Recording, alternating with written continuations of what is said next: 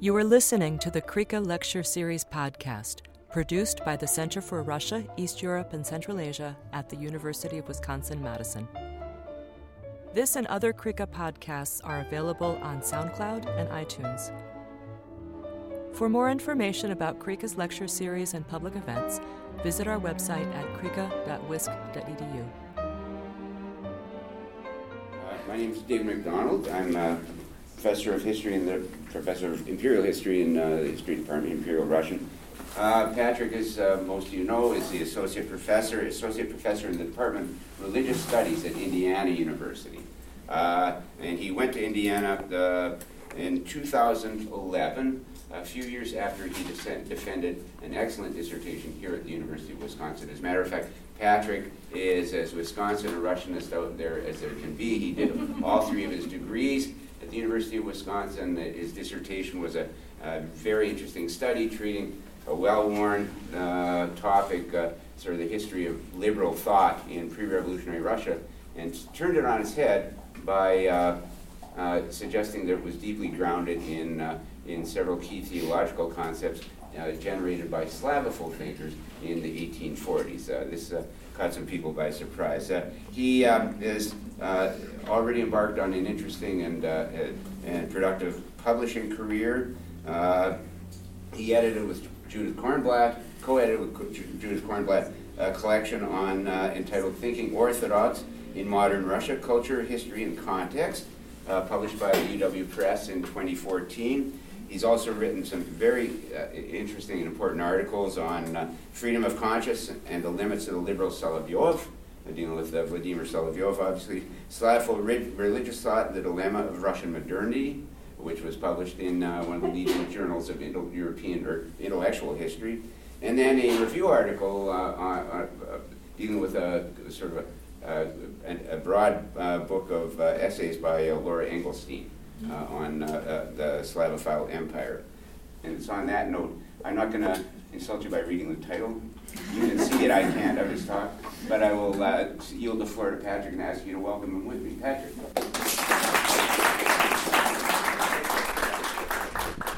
It really is a pleasure to be here. I, I never thought I'd be on this end of the uh, arrangement. Uh, when I was in college here, I'll make this very brief. When I was in college here, the only time I really came to Ingraham, Ingraham Hall was when I was coming from David's lecture, coming up Bascom Hall, dead of winter, bitter cold, and I was heading up to Van Hise to take one of Judith's courses, and I needed just to warm up a little bit. So I passed through the hallways here and come out that back entrance down uh, uh, uh around the th- third floor of Van Hise. Um, so uh, to, today's talk that, that I have for you is, as you can see, it's uh, Orthodox Impossible, which is an intentionally um, um, provocative title, and I'll get into that in, in a bit more uh, later. But I want you, uh, want everyone to know this is um, my apologetics. Uh, that um, this is the first time I've presented any of these thoughts uh, or ideas or arguments to a public crowd.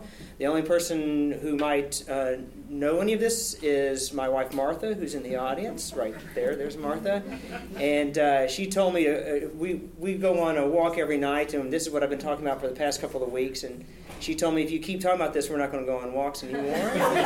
so I told her, okay, I'll, I'll, I'll send it uh, to CREECA and see if. Uh, uh, so you're getting ready to hear something that even my wife doesn't want to hear about. So take that for what it's worth. And I have a brand new clicker that I've never used before, so I'm going to see how this works. So um, my talk is uh, roughly divided into two, par- or, sorry, three parts. Two larger parts, and the third part, my conclusion, is still a work in progress, much like most of this talk. It's a bit, it's a bit clumsy, it's a bit open ended. There's some promises I, I know I can't keep uh, in this talk, uh, but uh, we'll work through those. And, and, so I really encourage anyone who has uh, criticisms or questions to ask at, at, the end to, to do so pointedly to, to help me work this out because I start to work it out here uh, uh, as a talk first and then write it up as an article. So the, the, the division of it is the religious turn and its unintended irony. Uh, that's to show you how rough my, my talk is. Uh, a nominalist, thank you, uh, Erik Carlson, a nominalist provocation with a little manipulation. And then finally, what is Russian Orthodoxy if it is impossible? Why study Russian Orthodoxy? Or more importantly, what is it that we're studying when we study Russian Orthodoxy? That's That's my pitch. But it was in writing, uh, is in working with on this volume and writing this book, and especially once I got to Indiana University's Department of Religious Studies, that I began to ask all sorts of questions that were only um, inchoate when I was here.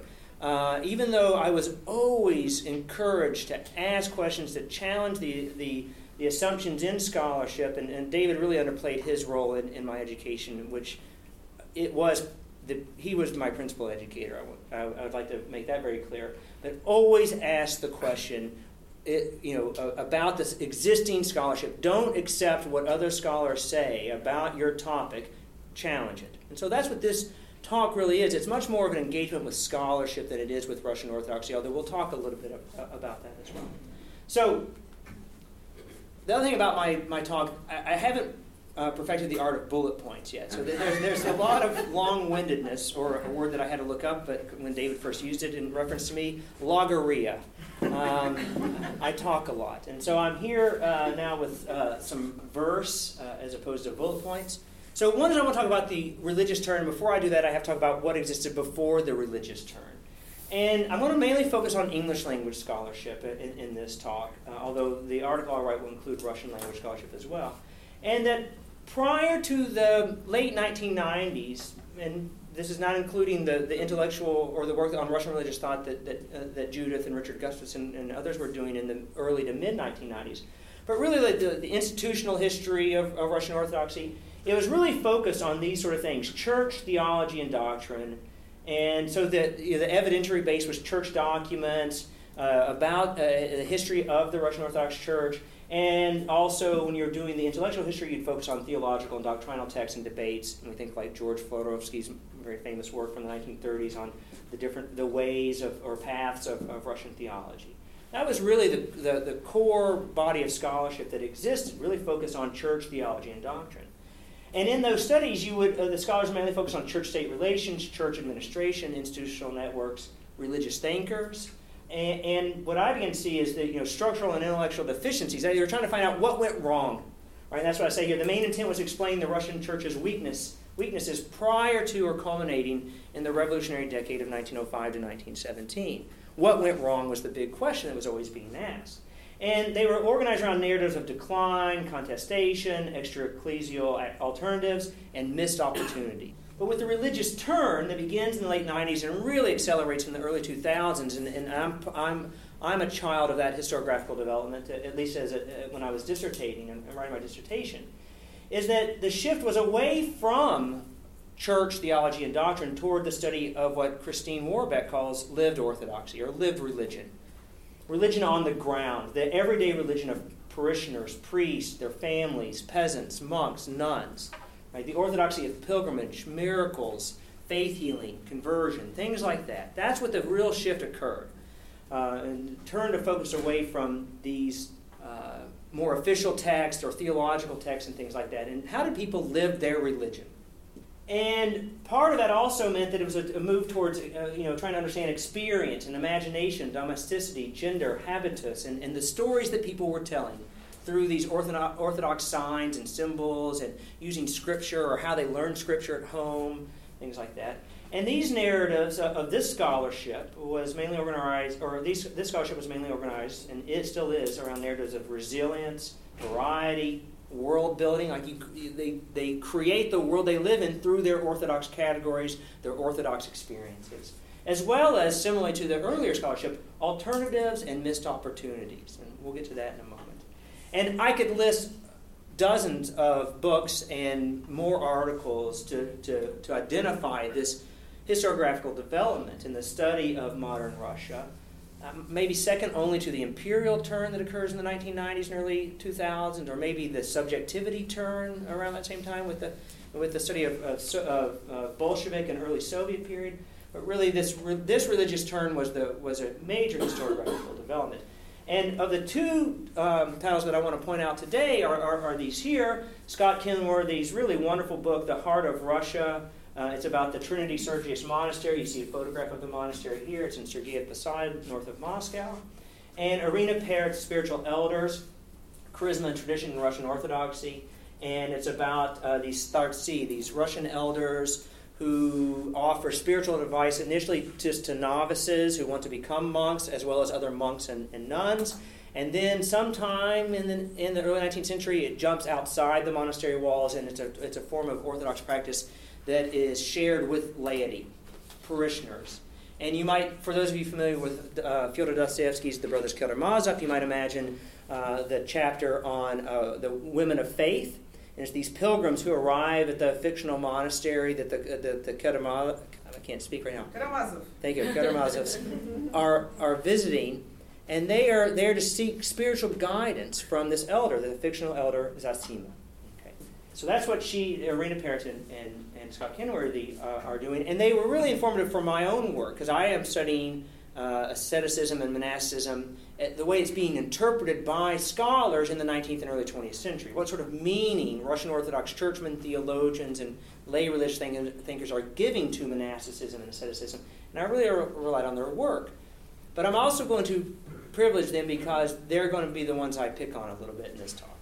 So, some of the results and assumptions that I, fee- that I find in the religious turn one is that there was this, you know, this idea that, you, that, that the religious turn is meant to understand Russian Orthodoxy as it was experienced and practiced outside those narrow confines of church theology and doctrine. I mean, that was you even see that exact language when they, in, in the introductory uh, paragraphs of any of these monographs. They, they'll say explicitly that that institutional history is done, theology is done. Let's see how people lived Orthodoxy.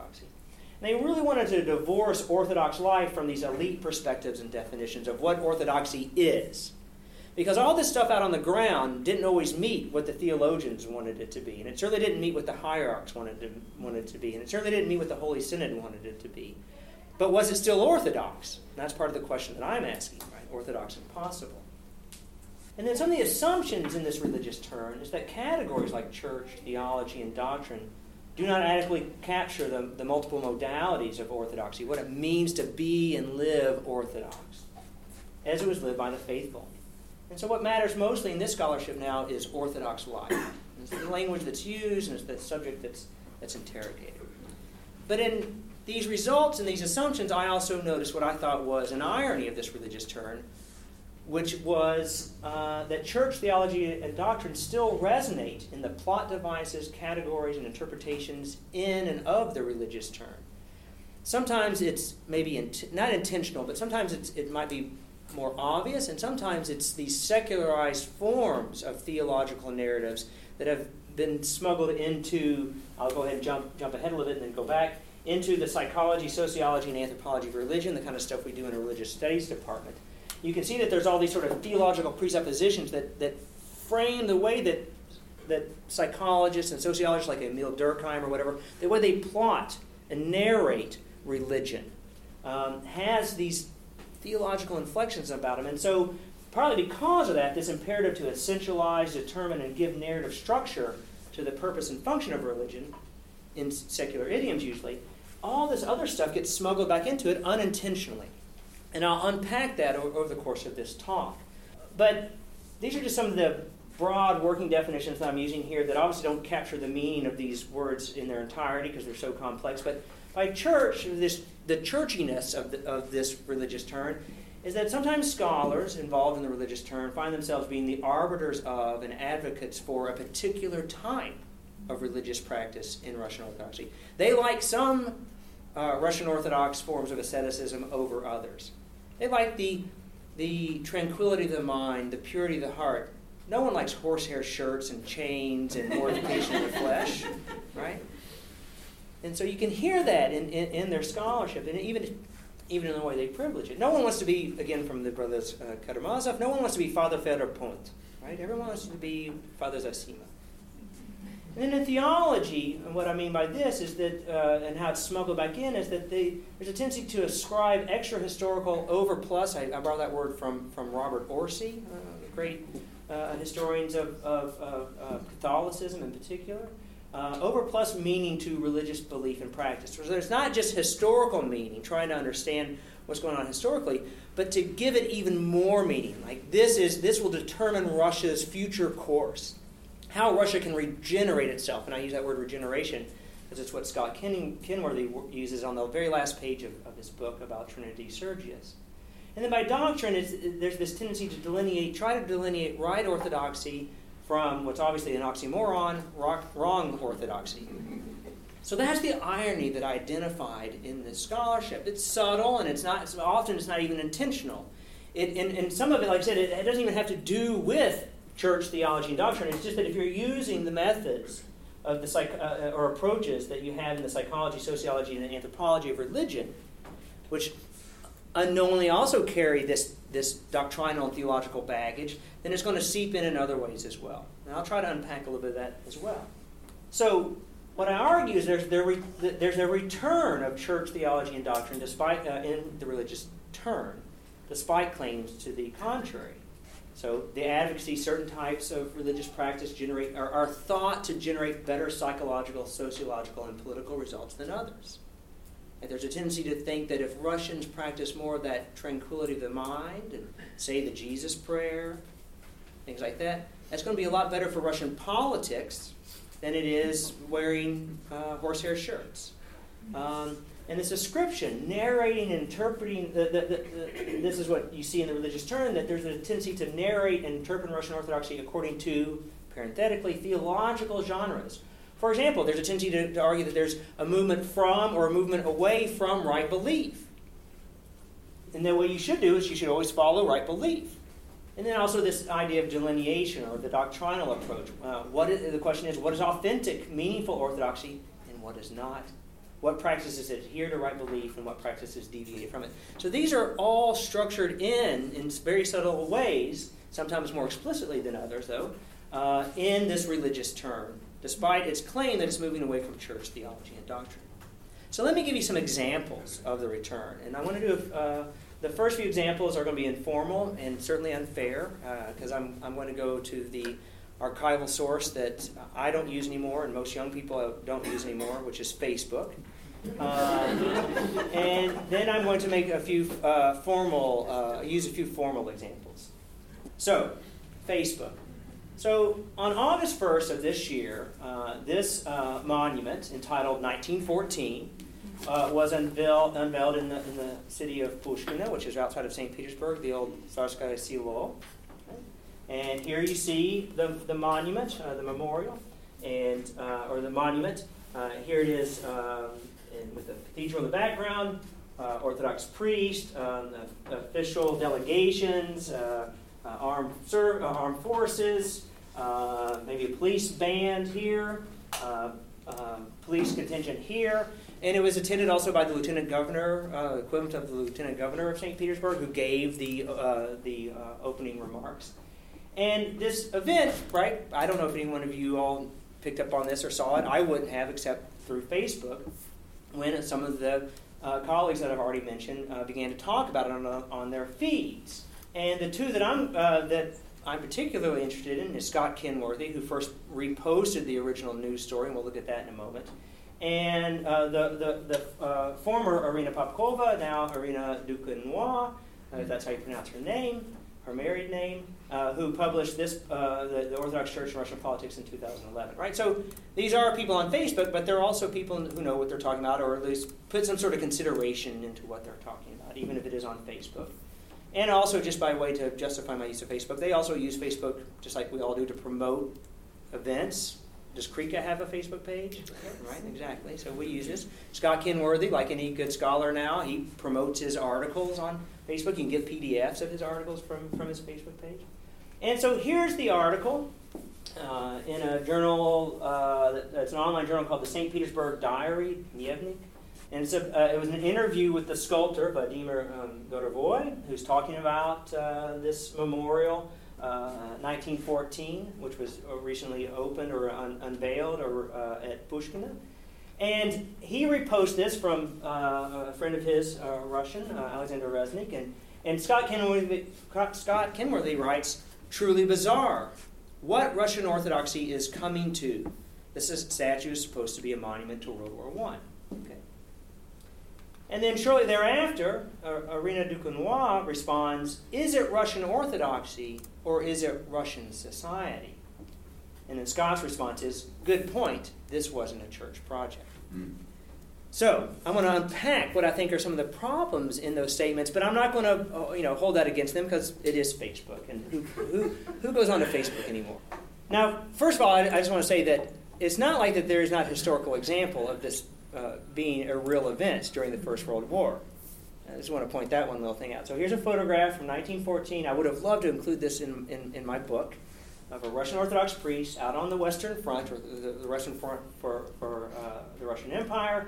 Um, same image with the, with the uh, rifles here. Actually, if you can see it here, right, he has I mean, he has the three rifles. He has a prayer book here. He's doing sign of the cross, right? And the same thing, blessing soldiers on on uh, on the front. But we'll save that for a different discussion. I want to go back to these three quotes because I think in unpacking these three quotes, we can begin to see, again, informally and unfairly, some of the problems I have uh, with uh, the religious turn, or not problems with, but it's something I want to identify and begin to complicate so we can rethink some of the ways that we approach the study of Russian Orthodoxy. So let's go to these quotes individually, and I'm going to offer you what I think are some assumptions and implications that are embedded in these quotes. So first, the one by uh, by Scott Kenworthy, right? Truly bizarre what Russian Orthodoxy is coming to, and I'm going to read it from here. Um, um, one is I see that there's an assumption that Russian Orthodoxy is supposed to be one thing, but is now unfortunately becoming something else. I mean, you can certainly pass commentary on that, but is Russian Orthodoxy one thing? And does this one thing become something else? There's also, for me, an assumption that Russian Orthodoxy is some sort of sing, is a single entity that collectively develops in a linear linear direction, moving from what it was or is to what it's becoming. And I think Russian Orthodoxy is just too complex and variegated and contingent to be contained in this, this the way that he's talking about here again informally in, on Facebook but I'll open it up a, a, a little bit more in a moment. Then also the assumption that Russian Orthodoxy is a discrete normative entity that should not be implicated in the politics of myth making, memory, and patriotism. As if that photograph I showed you from 1914 doesn't suggest that that's what it always does. I mean, I could have showed images from 2015 at a Russian air base in the city of Morozovsk, in which Russian Orthodox clergy are uh, putting holy water on fighter jets. And I can show you paintings from uh, the late 1850s commemorating the Crimean War, in which Orthodox priests are blessing uh, Greek volunteers who came to fight on the side of the Russian Empire in Sevastopol. So there's that. And then I want to turn to uh, uh, Irina, Pop- uh, quote. I, if I call her Papkova, it's only because that's how I first knew of her. And her claim is it Russian Orthodoxy or is it Russian society? And for me, the assumption here is that uh, uh, that Russian Orthodoxy and Russian society are discrete, neatly contained entities, as, as if one thing over here is Russian Orthodoxy and something over here is Russian society, and that you can segregate these things, isolate these things, interrogate them on their own, and watch them interact with each other and see who's influencing whom. That it, it strikes me as much messier than that. These are these, these are these are for me again because it's on Facebook. It doesn't matter much so much, but you can see it in scholarship too it's a very clumsy way to talk about Russian Orthodoxy and, and its relationship to Russian society. Even I even feel uncomfortable now using the, those categories. The assumption that Russian Orthodoxy exists independently of society or of, of culture or of history. It's part of those things, and, and those things are part of it. I mean, if a lot of criticism can be leveled his way, but if Max Weber taught us anything, it's that about religion. The assumption that Russian Orthodoxy can be isolated from Russian society is already noted and the assumption that when Russian Orthodoxy goes wrong, it is the fault of some other thing, in this case, Russian society. Oh, Russian society is too nationalistic, too jingoistic, they're all fooled by Putin and, and all that sort of stuff, and that's why Russian Orthodoxy is going wrong. And then Scott's response to that good point, this wasn't a church project. And for me, then the assumptions here and the implications that I see in Scott's statement is that the assumption that the Russian church is the authority of what is and what is not orthodoxy. But why is the church the authority of that? I mean, that's what the religious turn was about. Saying that the stuff that's going on the ground that looks like what we euphemistically call popular religion, isn't that orthodoxy too? That's lived orthodoxy. That's the orthodoxy on the ground. It, it's, it's real people. Also, the assumption that the church is some unconditional, fixed category akin to an invisible church And for me, the implication, or one of the implications I see in that is that, that, that if it is not sanctioned by or derived from the church, that it is not Russian Orthodoxy. But, you know, why does the church get to decide what's Russian Orthodoxy and what's not Russian Orthodoxy? Who died and made it Pope?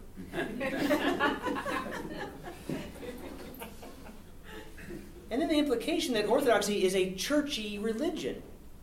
But again, the religious turn was trying to tell us that that's not what Orthodoxy is. It's not just church theology and doctrine, it's lived experience. So, uh, let me m- move uh, to some scholarship. Uh, to come back to uh, Scott Kenworthy and Irina Paert. And, and, and, I'm not, again, saying this to uh, just to cover myself. These are remarkably good, strong, informative books, and I, have derived so much uh, knowledge and information out of them, and, and I've learned tremendously from them. And, and I'm, I'm in constant conversation, uh, constant is the wrong word, I'm in conversation with them, and we, we talk these things out, and uh, Irina Paert invited me to Tartu to give a talk before, and Scott and I have been on panels at ASEEES, all that kind of stuff. But let me identify a few things in their text uh, that I think uh, capture this just as well, although it's a bit more uh, wordy. So, uh, there's 387 pages of text uh, before you get to the footnotes in, in, Dave, in Scott Kenworthy's book. So here we are getting close to the end. And near the end, in the conclusion, Scott says, that the repeated pattern of monasticism's revivals that follows each attempt to suppress it from the 18th century to the 20th centuries suggests that monasticism was not merely a phenomenon peculiar to the Middle, uh, Middle Ages, but rather as something central, even intrinsic, to Russian Orthodoxy and to Eastern Orthodoxy in general. We'll get to that in a moment, but there's that this idea that there's something intrinsic that monasticism, and the type of monasticism particular to the Trinity Sergius Monastery, is intrinsic to Russian Orthodoxy, so that in some ways you can define Russian Orthodoxy by that type of monasticism. That you can essentialize Russian Orthodoxy to what's going on behind these monastery walls. Then on the um, same page, the story of the Trinity Sergius Lavra Monastery lives in the collective consciousness of Russians as representatives of the nation's history, both its moments of grief and its moments of triumph.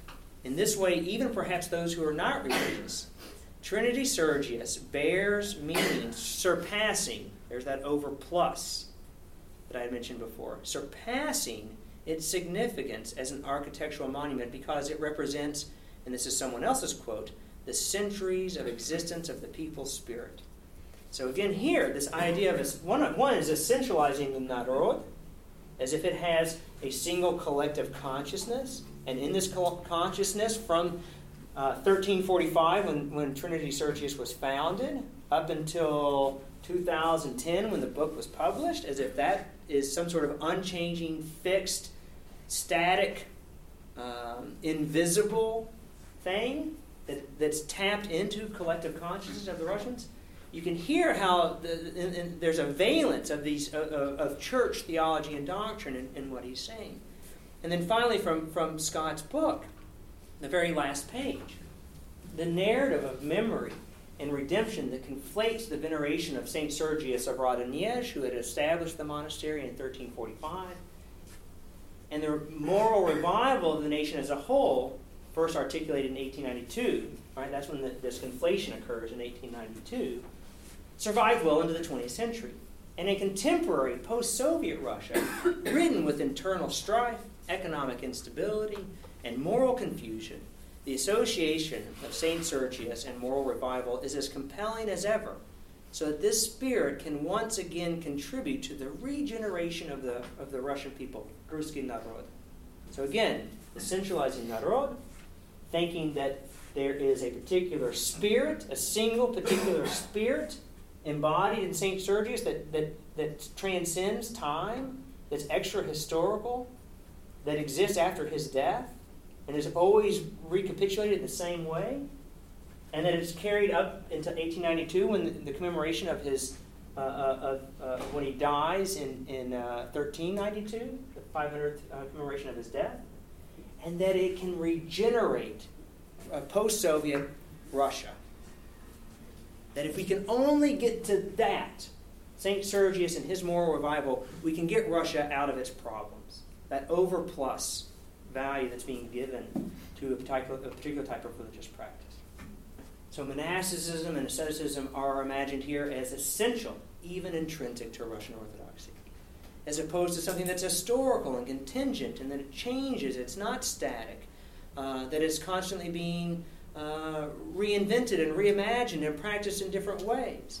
As if somehow or another the, um, the Hesychastic revival of the early 19th century wasn't at that moment a modern invention. If you lived in 1825, Hesychasm, as it, as it begins to enter into Russia, Russian Orthodox, uh, Russian ascetic and monastic practice, that's a modern thing. It's an innovation. You don't know that that. In fact, we, we have historical evidence of bishops resisting the Jesus prayer and eldership on grounds that it is a foreign innovation. Monasticism and asceticism are imagined in Scott's work to reside in the collective consciousness of Russians.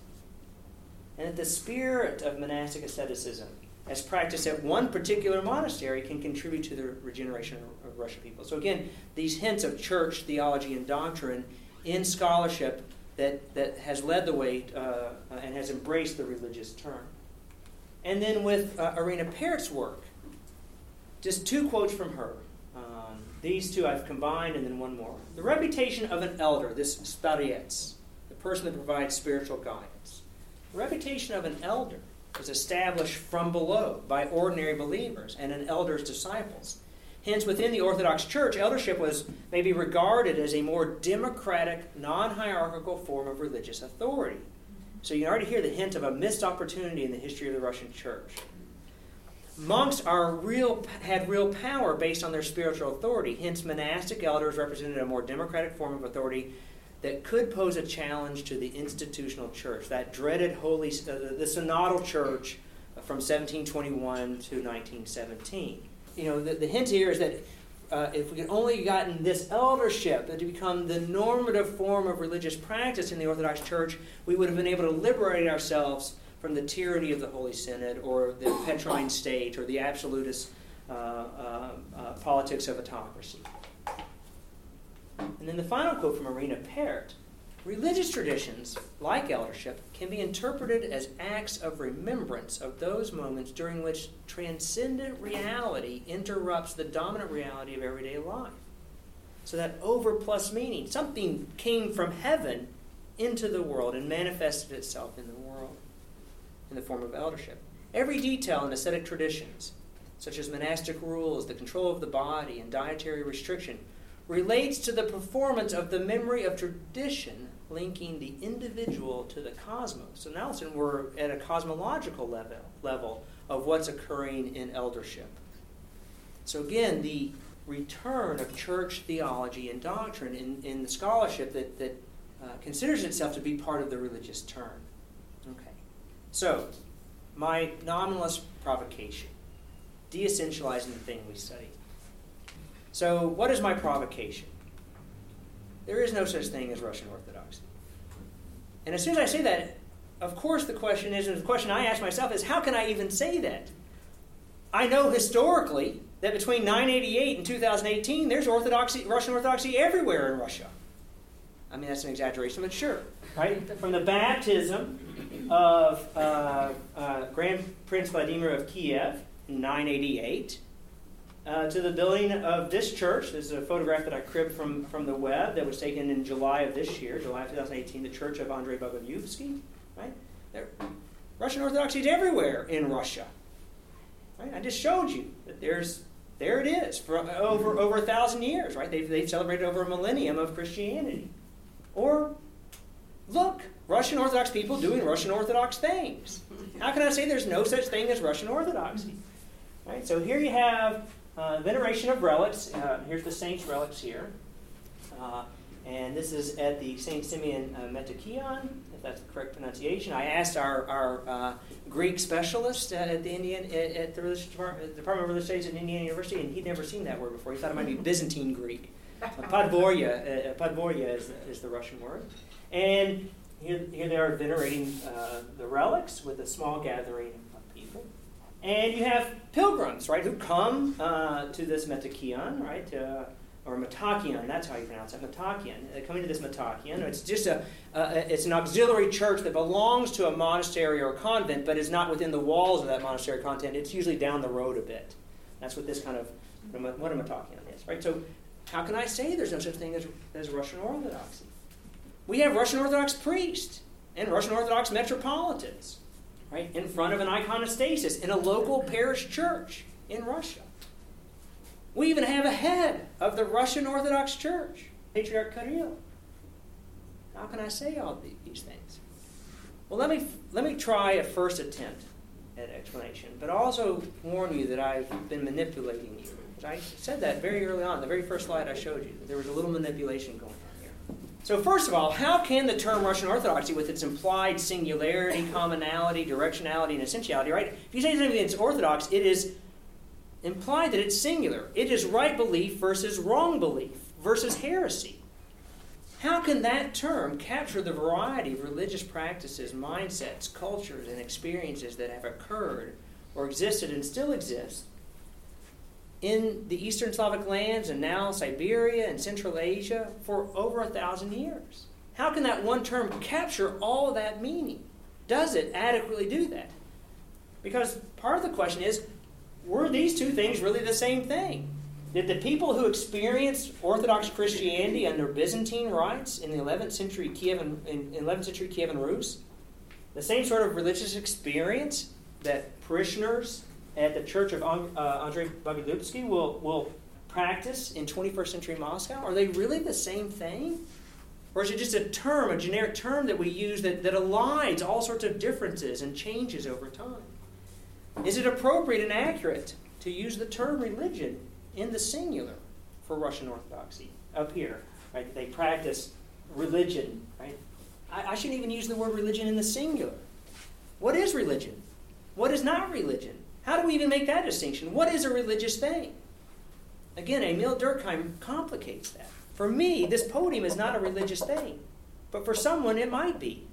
It's the meaning that they give to it. So, what is religious and what is not religious? This podium's not religious to me. I manipulated a little bit more, right? So here we are, right? These two images uh, of the veneration of the uh, Father Constantine, who was executed by the Bolsheviks in the summer of 1918 for leading a small village uprising against local Bolshevik authorities. Uh, he was made a priest martyr by the church in 2004, and here, uh, right, is the veneration of, of, his, of his relics. And this is uh, this, this uh, the canonization or uh, and, uh, of these saints and these new martyrs and these priest martyrs has really been a concerted effort of the church um, uh, since around 2000, and they've done this for hundreds of people who were executed un- under um, uh, Bolshevik and Stalinist rule, um, and they really promote this as a way to, to remember what the Russian Orthodox Church suffered during the 20th century during Bolshevik rule. But these, these pilgrims don't come to see these relics. If anyone knows the great work by Stella Rock, uh, who, who's a, a British uh, anthrop- uh, ethnographer and anthropologist, and she does great work on lived religion in Russia. She says that people come to the St. Simeon uh, Metakion not to see his relics, but to visit the empty grave of St. Simeon the Wonder Worker, who was canonized in the, in the early 18th century. He dies in the 17th century, but he was canonized in the early 18th century. His relics aren't even there. They, there's a spring of water that bubbles up from his gravesite, and people go there to cure cataracts and ailments and sciatica and all that sort of stuff. And so this question is: the church is trying to promote the veneration of this kind of stuff because it, it, it can it, it, it's meaningful for the church. But on the ground, people are venerating other things. And, and I read an, uh, an article that, that um, Stella Rock had, had uh, linked to one of her websites uh, a Russian article, and it was, interview- it was interviewing this uh, Russian priest who's involved in, in these new martyrs, and he was very frustrated. He thought this was a little bit too superstitious. So, which one of these is the orthodox thing? Are they both orthodox things? But when the church is saying, no, this is more, a little bit more orthodox than this, and these people are saying, no, this is a little bit more orthodox than this. So it's a question over, partly over authenticity. Where does authentic orthodoxy originate? Where does it reside? Does it reside in popular devotion or in official pr- promotions? And how do we, as scholars of Russian Orthodoxy, determine the, source, the original source of authenticity? What is the original source of authenticity? What do you turn to? The first letters of Paul, since those are the earliest documents that we have in the Christian tradition? Is that the source? Is it patristic writings? What is it? What, what is the source we turn to to determine what is authentic Russian Orthodoxy? And where does it presently reside? Is there a distinction between authentic and inauthentic Orthodoxy? And if so, how do we make that distinction? Is that venerate, or when you go to that empty grave uh, of St. Simeon the Wonder Worker, is that orthodoxy or is that superstition? When you think the water is going to, you know, cure your ailments. How do we isolate authentic orthodoxy from inauthentic orthodoxy so that we can study them separately, together, how they interact with one another? Are there even such things as authentic orthodoxy and inauthentic orthodoxy? And back to here contestation and authority. These priests, led by Father Sergei Kondakov, in during Lent of 2011, wrote an open letter and recorded it onto YouTube and or posted it, uploaded it onto YouTube condemning the patriarch as being uh, as hanging out with fat cats and driving around in Mercedes and wearing thirty thousand dollars Swiss watches, guilty as charged. but also because he hangs out a little too much with Catholics. no, he said that too. So are they Orthodox? And if so, are they authoritative? Or is the patriarch the authority? Does he get to determine who's Russian Orthodox and who's not? Because he called, he hasn't called them, but I've seen other Russian Orthodox priests who support uh, the patriarch uh, call these guys schismatics, raskolniki. So, which one of these groups, or these these uh, people here, which ones are Russian Orthodox and which ones are not? How do we make that determination? Where does authority reside? Like for the, these questions, where does authority reside in the Russian Church? In the Patriarchate, the Holy Synod, monasteries, theological academies? Does it reside among priests and parishioners, as Vera Shevzov suggests in her, her great book on Russian Orthodoxy? Does it reside in canon law, scripture, patristic texts? Does it reside in tradition? If so, which tradition? Is the location of authority in Russian Orthodoxy fixed and determined, or is it always in flux and is it variable? The thing is, I'm asking questions that I don't have answers for. So when I say there is no such thing as Russian Orthodoxy, what do I mean?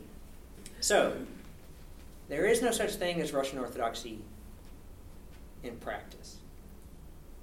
Russian Orthodoxy, as I've suggested throughout this talk, is not independent of the people who practice it, perform it, enact it, body it, memorialize it, and engage in contest over its content and meaning. To me, and, and I'll give I'll give the game a game away, although I'll come to it a little bit in just a few minutes. That is what Russian Orthodoxy is. It's the contestation over what Russian Orthodoxy is. There are only people, objects, places, practices, cultural products, all the rest of it, that are designated as Russian Orthodox or as not Russian Orthodox by those who find that category meaningful. That's why you'll see people today, priests and, and parishioners and patriarch, saying we are Russian Orthodox, and whatever goes on over there in Europe or North America definitely is not Russian Orthodox because they have meaningful categories that they use to define themselves and to define others. But there are also people within the Russian Orthodox communion who don't like Patriarch Kirill and say that he's the false Orthodox. His is the wrong Orthodoxy. So my argument partly is that Russian Orthodoxy is this contingent, complex signifier, right? It's a, it's a, it's a something, it's a label that we give to things, and this label is determined by the signifiers. That is the people who live and breathe and act and perform and embody and argue over what Russian Orthodoxy is. It's not, it's not, it's not in me to determine which is right and which is wrong, but to study the contestation. So there is no such thing as Russian Orthodoxy in scholarship. Again, as I said earlier in this talk, for me, Russian Orthodoxy is not some discrete, self evident thing waiting to be discovered and named by me. There's no Russian Orthodoxy out there that's hiding behind something. And, and then I can say, this is it. This is Russian Orthodoxy. Rather, Russian Orthodoxy, as an object of study, is dependent upon the scholarly categories that we use, including the category religion, society, well, again, another misprint there, and culture. Because if I was to call Russian Orthodoxy a, a, a culture, it would it would have all sorts of other uh, um, all sorts of implications of how I'm going to approach it and think about it and write about it than if I thought Russian Orthodoxy was a religion. And then it would be even determined like what kind of religion. Is it a churchy religion? Is it a people's religion? Is it a religion that emphasizes asceticism? Is it is a uh, religion that emphasizes veneration? I mean, what, what, As soon as I make those choices, I'm already beginning to shape and affect this thing that uh, that I'm trying to study, and I can't help it. I'm part of the problem. Because we as scholars are involved in delineating, demarcating, and determining what is captured in and what is left out of the term Russian Orthodoxy. Because we include some things and exclude other things. But other people might exclude other things and include the things that I have excluded. How do we determine these things? So let me make a few you know, suggestions about what Russian Orthodoxy is if it's impossible. These are clumsy, uh, definitions. I'm not even thinking of them as just definitions, just things that I work with when I'm thinking about studying Russian Orthodoxy and, and, and, and writing about it. That it's a confession proclaimed by those who think they belong to that confession, but not always. What do I mean by not always? Well, up in, in, in, the imperial period, up until 1905, if you were born into the Orthodox Church, you couldn't leave it, even if you were an atheist. You were not only under canon law, but under civil law, required to remain registered in the Russian Orthodox Church, and you were identified as Russian Orthodox even if you didn't believe it. So that's just one little historical example of how complicated this idea of, of if you belong to it or don't belong to it. Perhaps Russian Orthodoxy is a form of national and or confessional identity, except when it's not. What about a Russian Orthodox? Is Russian Orthodoxy a national identity for someone who practices Russian Orthodoxy here in the United States and isn't even Russian? But just that, that, that it's a Russian Orthodox church that's, that's close by, and that's the one they go to. When is it a national identity or confessional identity, and when is it not? I don't know. Russian Orthodoxy is a term of uh, and category of inclusion and exclusion all at the same time, just depending on whether or not you're included or excluded, or who you want to include and who you don't want to include. So, in other words, Russian Orthodoxy is, is sometimes an academic term and category. We're trying to figure out what this thing is, and, and we, we borrow the term from the subjects that we study. They say they're Russian Orthodox and that these are Russian Orthodox things, then we have to, because I don't know how else to do it. We take that same term and say, okay, this is Russian Orthodox. I even have a book in the subtitle, The Ascetic Revolution in Russian Orthodox Thought. And I'm implicated in the same problem. So again, when I get the big point, that's when I'm trying to really drive, home, uh, drive this home. Russian Orthodoxy is the ongoing contestation over all these things identity, community, practice, places, objects, the rest of it, narration, authority, authenticity. It's a contest. So, my conditional, hesitant recommendations about what we should be doing or what we should study when we study Russian Orthodoxy, especially if it's impossible, is that we might want to bracket off the questions about uh, uh, questions about the ultimate meaning of Russian Orthodoxy. I cribbed that language from Peter Berger, the great sociologist of religion who wrote this book in 1967 called The Sacred Canopy. And he says sociology does not allow him to ask the, the ultimate question whether or not God is real, even if religious people believe it is. So, so, what can I do as a sociologist? He asks. I can study humans. And that's what we can do. I have to bracket off these ultimate questions for some other approach. Maybe it's a theological approach. Maybe theology can, can answer those questions or at least address them. But sociology can't. And, I, am suggesting that historical studies uh, should, should consider that possibility as well. Also, the historical study of Russian Orthodoxy might want to eschew essentializing accounts and the narratives and the prerogative um, uh, to delineate, and uh, I'm sorry, uh, essentializing accounts, and maybe it's a misprint here again, I apologize for that uh, and the prerogative to delineate and narrate religion, to give religion a, a, narration that it's moving from here to there, and that we can track it out because we can look back in the past and we can see where it came from, where it went, and where it's going. I asked to. I, I think we should resist that that, narr, that, that tendency to, to narrate where something is going. And then finally, what historians might want to study, as I've already suggested, are the contests over what Russian Orthodoxy means. Contests of the past, present, a contest among believers, the scare quotes, uh, and scholars. That that's what I'm encouraging, or what I will encourage when I when I write this up and submit it for publication for scholars to begin to do after the religious turn, which undoubtedly is the most important historiographical development in the study of Russian Orthodoxy, and, uh, uh, and, cert- and one of the most important in the study of modern Russia in the past 30 years. That to push our studies forward, we, got, we, we need to rethink what we, what we say and we mean as scholars when we say Russian Orthodoxy. Thank you.